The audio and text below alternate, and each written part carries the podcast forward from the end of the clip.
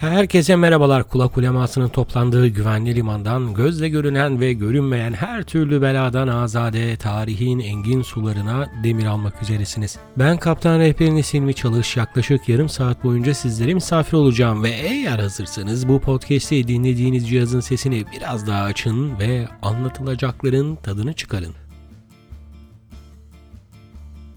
Oldukça uzun zamandır tekrar ede geldiğim ikinci sezon teknik olarak şu anda başlamış bulunuyor efendim. Her ne kadar Dünya Kültür Mirası listesi üzerinden Troya ile başlayarak sizlere anlatımlarda bulunacağını söylemiş olsam da e, malum günceli kaçırmamak lazım. Bir Ramazan bölümü yaptık. Ondan sonra e, çok keyif aldığım bir podcast olan Hayat Kaçık Bir Uykudur veyahut da kendi tabirleriyle HKBU podcastinin yapımcısı olan Cihan ve Samet'i misafir ettikten sonra nihayetinde başladık yeni sezona. Aslında bu bölümleri yapmak benim için de biraz kaçış oldu itiraf etmeliyim. Şöyle ki bir rehber olarak ne vakit Troya'ya gitsem belli bir zaman diliminde başlıca bilgileri vererek devam edip geçiyordum. Fakat bir içerik oluşturmaya niyetlenince de bu olamazdı. Olmaması gerekirdi en azından.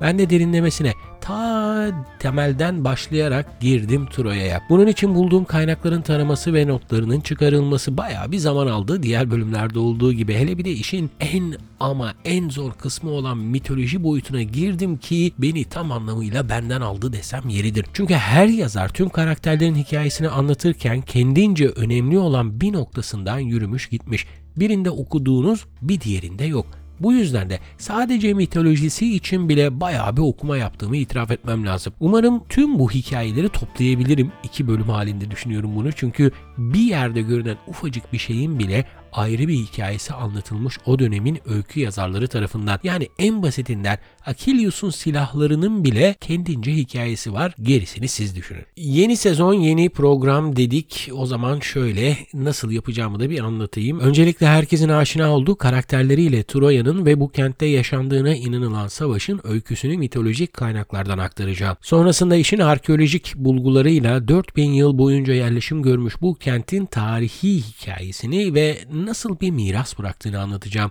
En sonda da tam bir yılan hikayesini andıran yeniden keşfi, kazıları, davaları ve yeni kurulan Türkiye Cumhuriyeti'ne nasıl bir kılavuz olduğunu anlatarak tüm süreci bugüne kadar getireceğim. Arada bazı konuklar almayı da düşünüyorum ama söz vermeyin fırsat olursa diyerek bu diğer programlara göre nispeten kısa süren girizgahı da bitirip konuya girelim. Geçen sene yayın hayatına ilk başladığım programda anlattığım bir şey vardı. Herodotos gezdiği yerlerin hikayelerini anlattığı kitabına gezerek öğrenmek anlamına gelen historien tabirini tercih etmiş. Gezdiği yerlerin tarihini anlatan Herodotos'un amacı Persler ve Yunanlar arasındaki savaşların nedenini sonraki kuşaklara aktarmaktı. Kitabının ilk bölümünde de bu çatışmayı bir kadın mevzuna bağlar. Bir grup Fenikeli gemicinin Argos limanından kızlar kaçırdığını anlatır tarihin ilk satırlarında. Bu hadiseden sonra tüm savaşların giderek büyüdüğünü anlatır. Biz o kadar dağılmayacağız fakat bir noktasıyla önemlidir bu durum. Troya Savaşı hakkında anlatılan geleneksel hikayede malum Helen adlı bir Sparta kraliçesi Troya prensi Paris tarafından kaçırılır ve olaylar büyür. Bu durumun bir sembolizm taşıdığına değinen kaynaklar var. Asıl niyetin bir işgal olduğunu,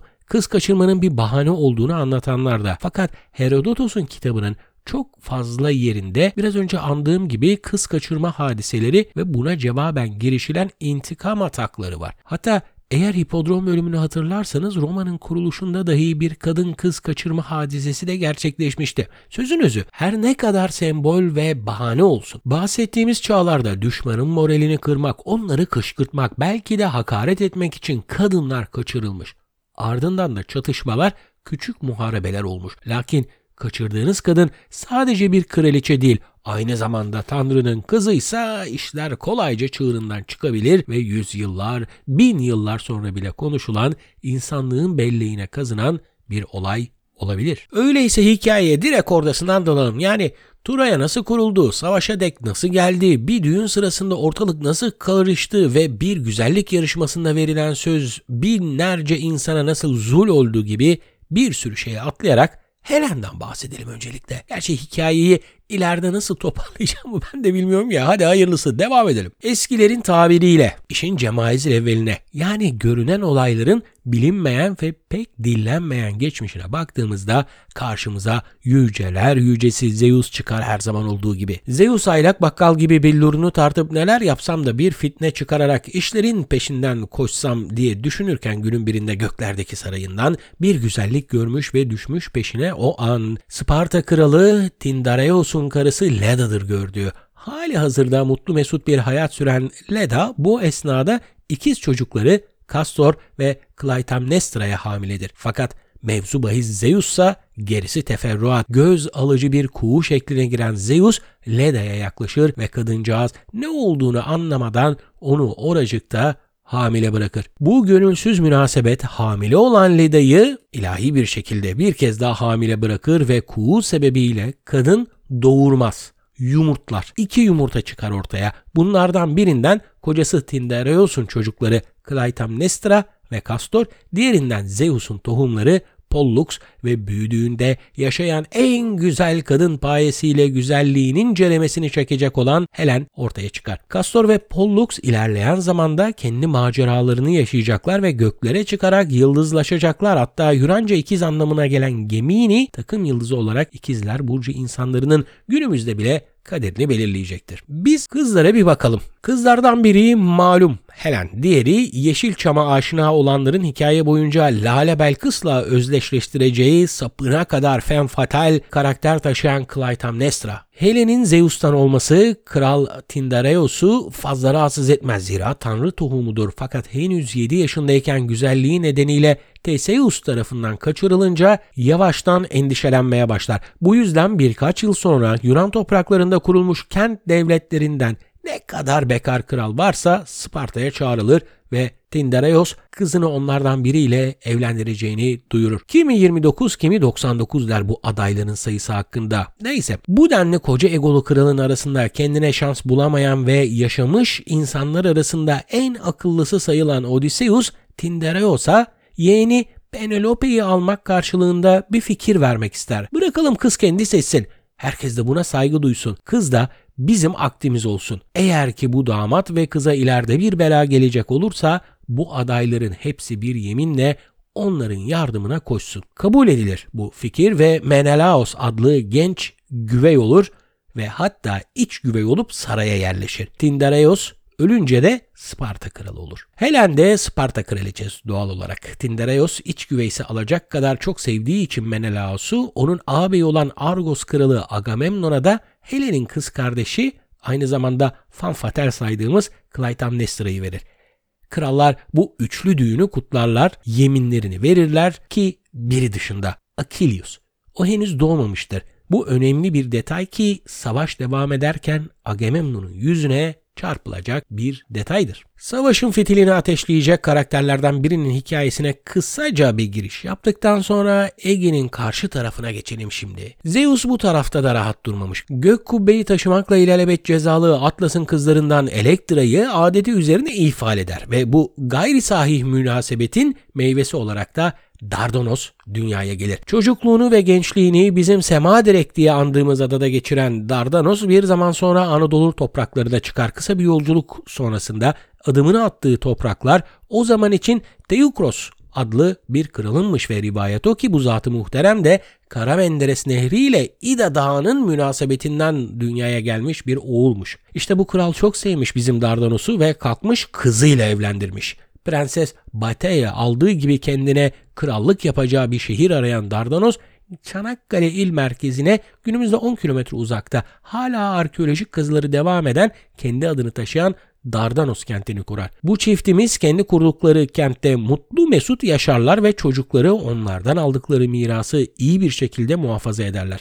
Bir kuşak sonra yani Dardanus'un torunu sayabileceğimiz Turos, Turaya kentine de adını veren kişidir aslında kendisi fakat kenti o kurmamıştır. Bu kenti üç oğlundan biri olan İlos kurar. Kuruluşunu anlatırız ama şu isim mevzuna biraz daha girelim bir parantez içerisinde çünkü oldukça karmaşık şeyler var. Geri kalan hikayeyi uzun uzun anlatmaya devam ederiz. Günümüzde Truva şeklinde andığımız bu kentin insanları yaşadıkları zamanlarda bu kenti bu adla anmıyorlardı. Zaten dikkat ettiyseniz ben de baştan itibaren daha çok Turaya demeyi tercih ettim. İşin garip yanı bu insanlar Turaya da demiyorlardı kentlerine. Bu kentin sakinleri buraya İlyon demişler. Zaten tüm dünyanın bu kenti bilmesini sağlayan benim de hemşerim olmasından mutluluk duyduğum Homeros savaş için yazdığı eserine İlyada veya İlyas adını vermiş. Yani İlyon'a ait olan bir şiir. Hatta daha ilginç bir şey söyleyeceğim. Homeros İlyada'da 106 kez İlyon ifadesini kullanırken sadece 53 kez Turaya adını tercih etmiş. Şimdi soralım bu karmaşa neden dolayı ortaya çıkıyor diye. Cevabı güncelden verelim. Antakya ve Hatay. Kentin adı İlyon'du. Tıpkı il merkezi olan Antakya gibi.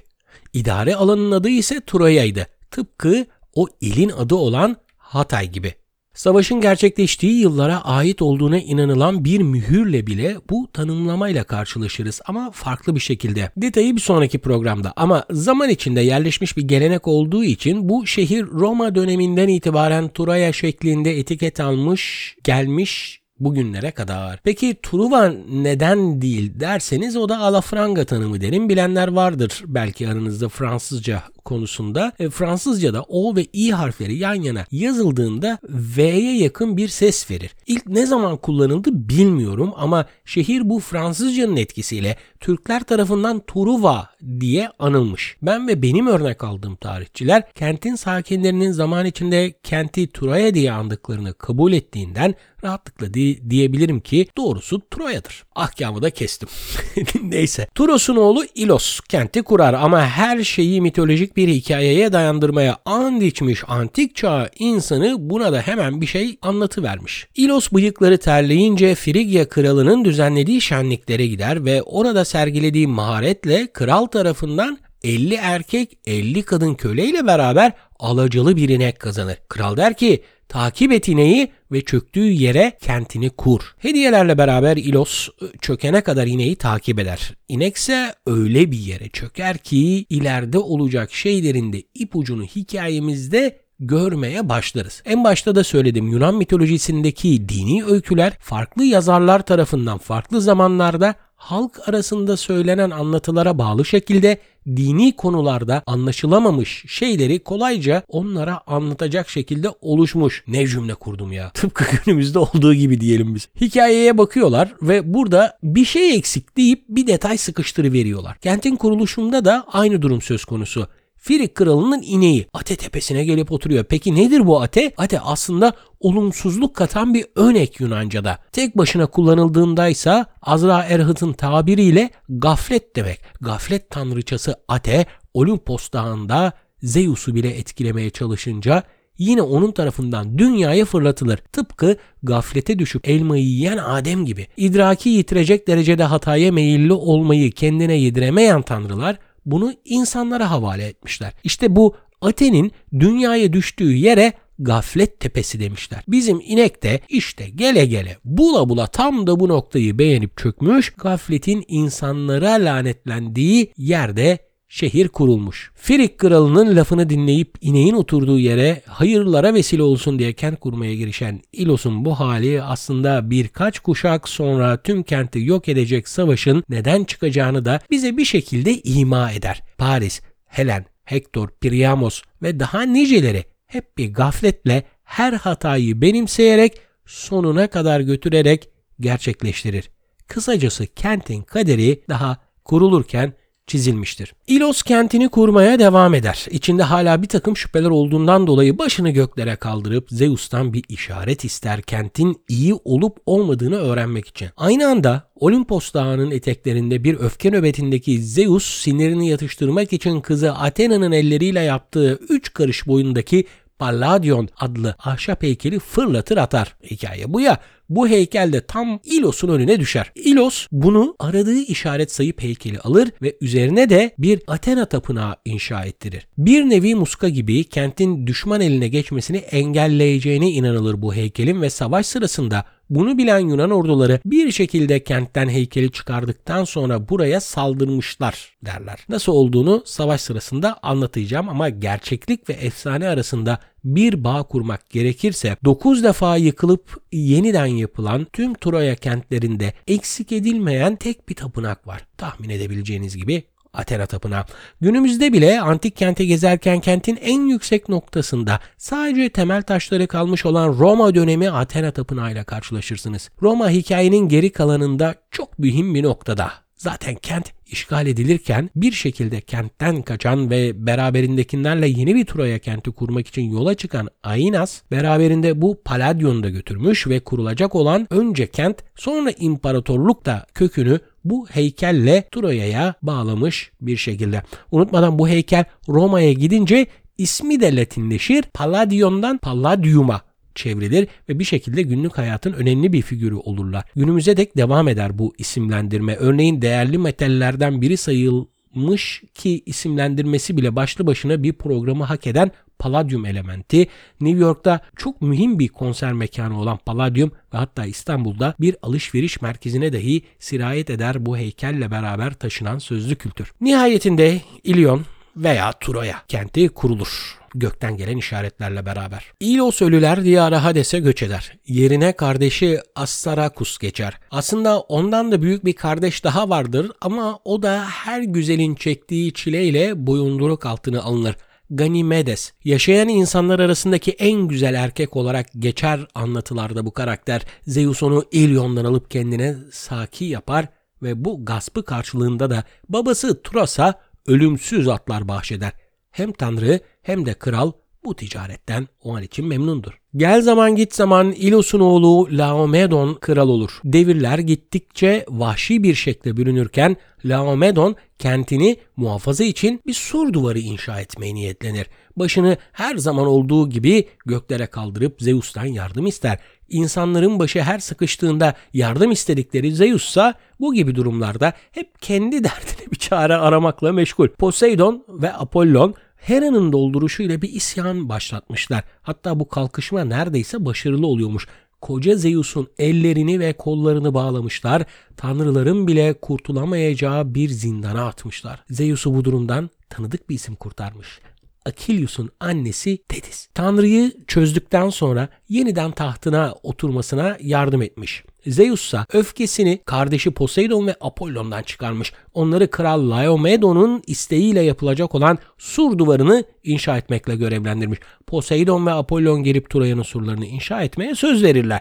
Lakin Zeus tarafından dedesi Turos'a hediye edilen atları isterler Laomedon'dan. Kral da bu şartı kabul edip iki tanrının surları inşa etmesine onay verir. Muhteşem bir savunma sistemine sahip olur Tura'ya. Efsaneler bu yüzden Yunanların Tura'yı kolaylıkla ele geçiremediğini anlatır. Fakat İş bitip de atların teslim zamanı gelince Laomedon burada yan çizer. Vermez atları. Kentte veba gönderir Apollon. Deniz canavarları gönderir Poseidon. Neticede bu durumdan kurtulmak isteyen kral kahine danışır. Kahin Laomedon'a kızı Hesione'yi deniz canavarına kurban için kayalıklara bağlamasını ve o ölünce kentin yeniden refaha kavuşacağını söyler. Kız kayalıklara bağlanır.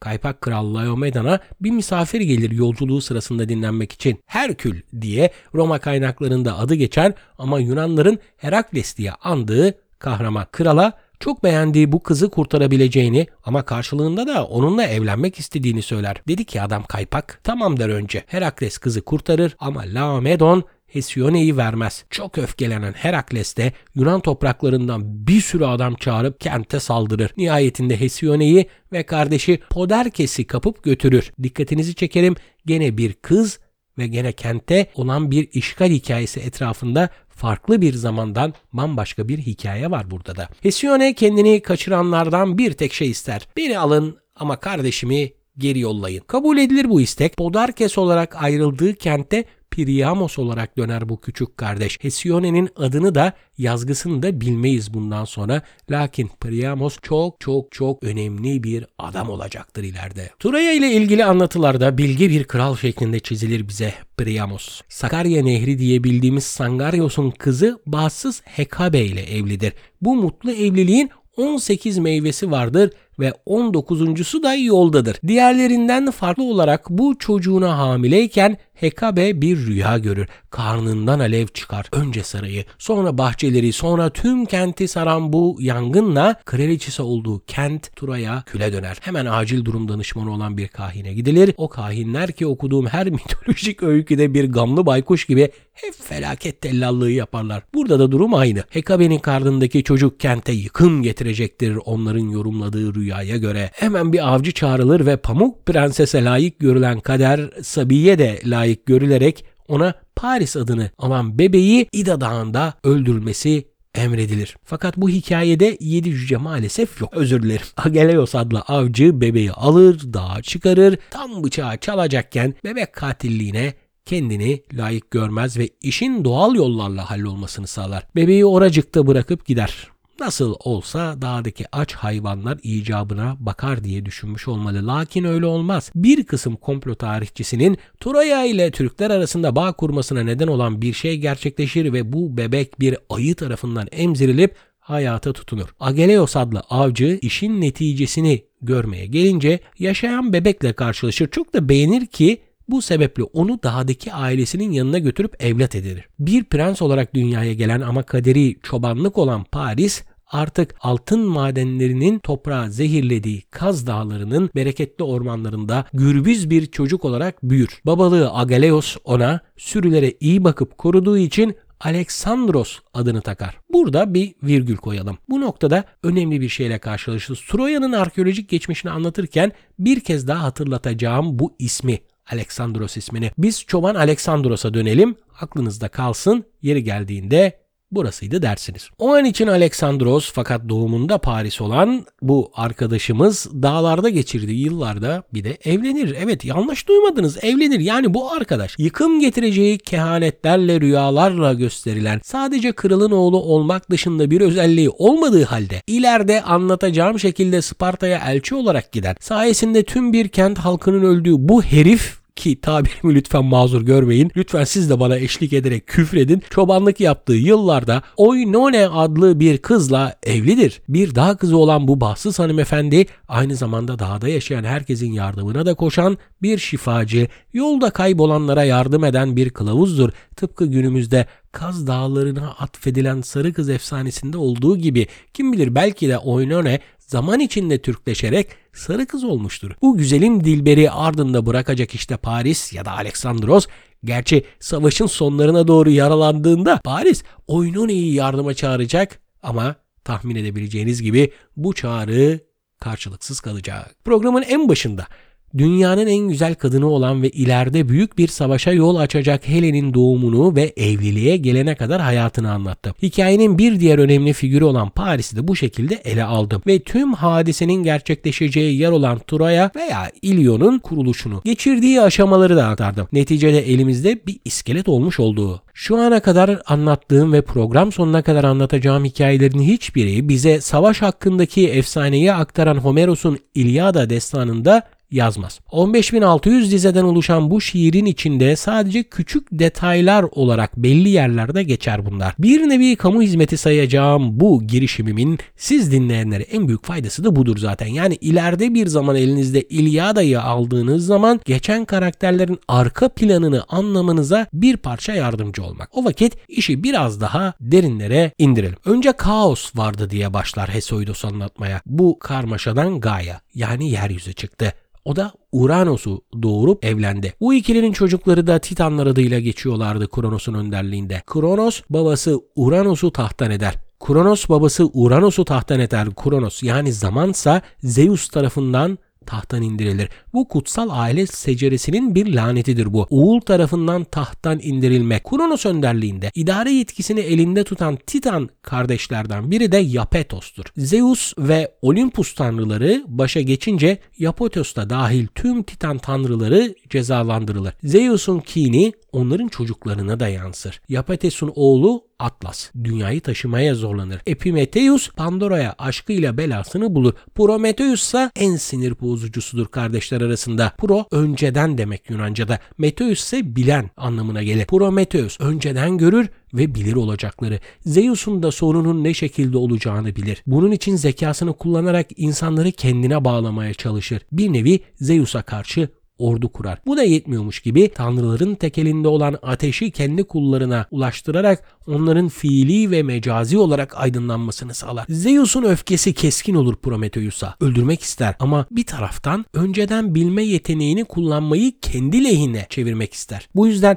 Kafkas dağlarına zincirler onu. Her gün bir kartal gelip onun ciğerini yer ama tanrı soylu olduğu için ciğer yeniden büyür. Nihayetinde Herakles gelip onu kurtarır ve acısına son verir. Peki Zeus'un işine yarayacak şeyler var mıydı Prometheus'un önceden gördüğü derseniz e, elbette vardı. Zeus'u Poseidon ve Apollo'nun isyanından kurtardığı için yine Zeus tarafından Hera'nın yerine koymayı düşündüğü Tetis adlı ırmak tanrıçasından doğacak çocuğun babasından bile daha güçlü olacağı kehaneti vardı Prometheus'a ait olan. Sadece Zeus'un tahtını kurtarmaz bu bilgi.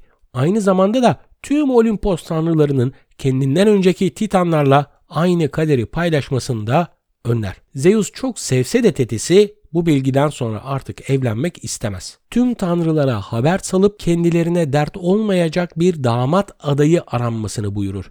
Çok uzun sürmez bu arayış. Fitya kralı Peleus. Tanrılar aradıkları adamı buldukları için mutlu olsalar da Tetis bir ölümlüyle evlenecek olduğu için son derece mutsuzdur. Peleus'tan kaçmak için çok kılık değiştirir ama nihayetinde kaderine razı olur ve nikah masasına oturup evlenmeyi kabul eder. Hem de tanrıların evinde. O vakte kadar hiç kimsenin mürvetine sahne olmayan Olimpos Dağı'nda yapılır düğün ne de olsa tanrıların erki sağlama alınmıştır. Hatta daha da sağlama almak için fitne tanrıçası Eris davet edilmez bile ağızların tadını kaçırmamak için. Ama bahsettiğimiz Eris. Atlas'ın kızlarına ait bahçeden altın bir elma çalıp Olimpos'taki davete gider. Hiçbir şey söylemez. Sadece elindeki altın elmayı masaya bırakır ve uzaklaşır. Elmada bir not vardır. Thi Kalisti en güzele. Dostlarım eğer ortada bir grup tanrıça varsa bu elmayı almak için bir girişimde bulunmayın tavsiyesiyle beraber olacaklara bir daha bakalım. Tüm tanrıçalar bu altın elmaya üzerindeki mesaj sebebiyle sahip olmak ister. Nihayetinde Hera, Athena, Afrodit bir nevi finale kalırlar. Şimdi gözler Zeus'tadır. Karısı Hera mı, kızı Athena mı yoksa teyzesi diyebileceğimiz Afrodit mi? Kısa bir düşünce sonrasında pis işlerini yaptığı ulağı da olan Hermes'e elmayı verir. Bu kararı sıradan birine verdirmek niyetindedir. İda Dağı'ndaki çoban Aleksandros'u bu çetin seçim için tercih eder. Hermes ve üç tanrıça çobanın yanına ışınlanır ve hepsi kendilerini seçmesi karşılığında rüşvet diyebileceğimiz vaatlerde bulunurlar. Şimdi kalkıp da burada dünyanın ilk güzellik yarışması muhabbetini e, yapmayacağım. bu programı bilenler takdir ederler. Burada bu olayda benim dikkatimi çektiğim tek bir şey var. Kusurlu bir insanoğlunun kendine verilen seçeneklerden hangisine yöneldiğiyle alakalıdır bu. Bu hikayeyi gerek turlarımda gerekse günlük hayatta bir şekilde anlattığımda vurguladığım mesaj nettir. Anlık zevklerin peşinde koşan acizlik. Bunu mesela yılbaşı ikramiyesi kazanmış birinde de görürsünüz. Çiftli banka para yatırdıktan sonra Todex'ten vurgun yiyenden de. Bir hayal ne kadar basit anlatılırsa getireceği felaketleri görmekten çok uzak kalıyor insan. İşte tam burada da mitolojinin bize neden lazım olduğunu anlamak için bir fırsat yakalarız. Şu kadar dakikadır anlattığım bir sürü şeyin gerçekte yaşanmadığına neredeyse aklı yerinde olan herkes hem fikirdir. Peki bu saçmalığa kadar varan yapılarıyla bu hikayeler antik çağdan günümüze dek nasıl var olabildiler? Cevap insanı anlatmasıyla. Bu efsanelerin hepsinde bir alt metin ve bir gizli mesaj var verilmek istenen dersler, alınması gereken tavsiyeler var. Belki de bu hikayeleri dinleyen insanlar yaşanan mucizevi olaylara dikkat bile etmiyorlardı ilk karşılaştıklarında. Sadece nasihati dinlemeyi tercih ediyorlardı. Yunanların mitolojisi de aynı yolu takip ederek farklı mesajlar verir. Basit zevklerin peşinden gitme, sınırlarını bilerek, hırs ve açgözlülükle çevreye zarar verme, kibirlenme ve en önemlisi yaşama değer kat. Bu öğretiyi Anadolu kökenli Apollon'un adına Atina'da yapılmış olan Delphi Tapınağı'nın girişinde okuruz. Gnoti Seafyon yani kendini bil diye yazar tapınağın girişinde. Canavarlar, devler, tanrılar, tanrıçalar, bir sürü varlığın çevrelediği bir dünyaya inanan antik kültürün verdiği ders işte bu kadar basit bir cümledir. Kendini bil. Bütün Yunan mitolojisinin en kendini bilmez adamının hikayesiyle devam edelim bu kıssadan hisse çıkartmaya çalıştığımız bölüme. Galiba bu bölüm biraz uzayacak ama sıkıntı değil. E, hikaye güzel çünkü. Paris çobanlığını yapmaya devam ederken karşısına Hermes önderliğinde 3 tanrıça çıka gelir. En güzele adanan elmayı almak isteyen tanrıçalardan Hera Asya hükümdarlığını vermeyi vaat eder. Athena ise sonsuz bir zeka. Afrodit malum dünyadaki en güzel kadının sevgisini. Sonuç herkesin bir parça aşina olduğu gibi Afrodit'ten yana olur. Afrodit elmayla Hera ve Athena büyük bir öfkeyle oradan ayrılırlar. Belli bir zaman geçince Paris Troya kentinde düzenlenen bir festivale katılır. Dağ çobanı Paris buradaki spor müsabakalarında kardeşleri olduğunu bilmeden tüm Troya prenslerini alt eder. Küçük düşen bu prensler bu çobanı ortadan kaldırmaya niyetlenirler ama bir kişi onları engeller. Troya Savaşı'nın en zavallı karakterlerinden olan Cassandra Hikayesi haftaya kalsın bu hanımefendinin ve biz Paris odağında anlatıya devam edelim. Cassandra bu gencin Paris olduğunu anlayıp babası Priamos'a takdim eder. Herkes mutludur o anda çünkü kayıp prens geri gelmiş kanlı canlı. O an unutulan iki şey vardı bu mutluluk tablosunda. Biri Paris hakkındaki kehanet, diğeri Paris'in karısı Oinone. Troya tarafında bunlar olurken aynı yıllarda Sparta'yı veba vurmaktadır. Kral Menelaos Ege kıyıları boyunca gezip bu duruma bir hal çare aramaktadır. Yolu Troya'ya düşer. Gayet de iyi karşılanır. Gerekli yardımları aldıktan sonra varınca ara temennileriyle Troya'dan ayrılır. Bu ziyaret sırasında oldukça yakın arkadaş olduğu Paris ise o kadar huzurlu değildir o kendisine verilen vaadi nasıl elde edeceğini düşünmekteydi. Galiba Menelaos'un karısı Helen'in de güzelliğinden biraz haberi vardı. Bundan dolayı kendisinden beklenen bir kaypaklıkla babası Priamos'a giderek koca Sparta kralı buraya kadar gelmiş bir iade ziyaret şarttır şeklinde tutturmuş. İzni alınca yola koyulmuş Sparta'ya doğru. Bildiğimiz burada ilk gün Menelaos tarafından gayet iyi karşılandığıdır. Birkaç gün sonra da bu güzel adam, bu masum adam, bu soylu kral acı bir haber alarak Girit'e doğru acilen yola çıkar. Ana tarafından dedesi Katreus ölmüştür. Yola çıkmadan da karısı Helene gelen misafirlere yokluğunu hissettirmeden onları ağırlamasını ister. Aslında kuzuyu kurda emanet eder. Menelaos gittikten sonra Afrodit ikna tanrıçası Fetio ve Eros'la beraber Helene psikolojik bir baskı kurar. Paris'le halvet olması konusunda zorlamaya başlarlar. Neticede bu baskılar işe yarar ve Helen Menelaos'tan dünyaya getirdiği kızı Hermione'yi bile arkada bırakarak Turaya'ya kaçmaya razı olur. Hem de sanki kendi çeyiziymiş gibi Sparta hazinesini yanına alarak. Hatta bu yolculukları o kadar dolambaçlı olmuş ki hikayeyi bilmeyen biri bu sevdalı çiftin balayını 4 gece 5 günlük bir paketle Ege adaları turunda geçirdiğini bile zannedebilir. Tabi Menelaos geri döndüğünde durum karşısında küplere biner ve bir elçilik heyetiyle beraber önce Troya'ya gider. Bu önemli çünkü bütün hikayeyi 2004 yılında Brad Pitt'in oynadığı filmden bilenler aslında koca bir buzdağının küçük bir parçasını ve oldukça hatalı bir şekilde kendilerine sunulduğu kadar biliyorlar. Filmde o kadar çok hata var ki hangisini desem bilemedim. İnanın filmle destanlar arasındaki hatalar üzerine bir program yapsam tam yeridir. Sadece şunu söyleyeyim. Filmde Menelaos ilk iş Agamemnon'a gider. Fakat hikayeyi bize aktaranlar Menelaos'un uzlaşmacı bir karakter olduğunu vurgular ve buna uygun olarak da onu diplomasiyle durumu çözmeye yönlendirirler. İstenen olmaz. Paris ve Troya kralı Priamos red cevabı verirler ona. Menelaos ise Helen'in kendisini seçtiği toplantıda bu seçim için söz veren krallara başvurmak ister. Bunun için dönemin bölgenin en kudretli kişisi olan Agamemnon'a gider. Savaş davulları çalmaya başlamıştır artık. Verilen sözlerin tutulması için tüm krallara ulaklar gönderilir.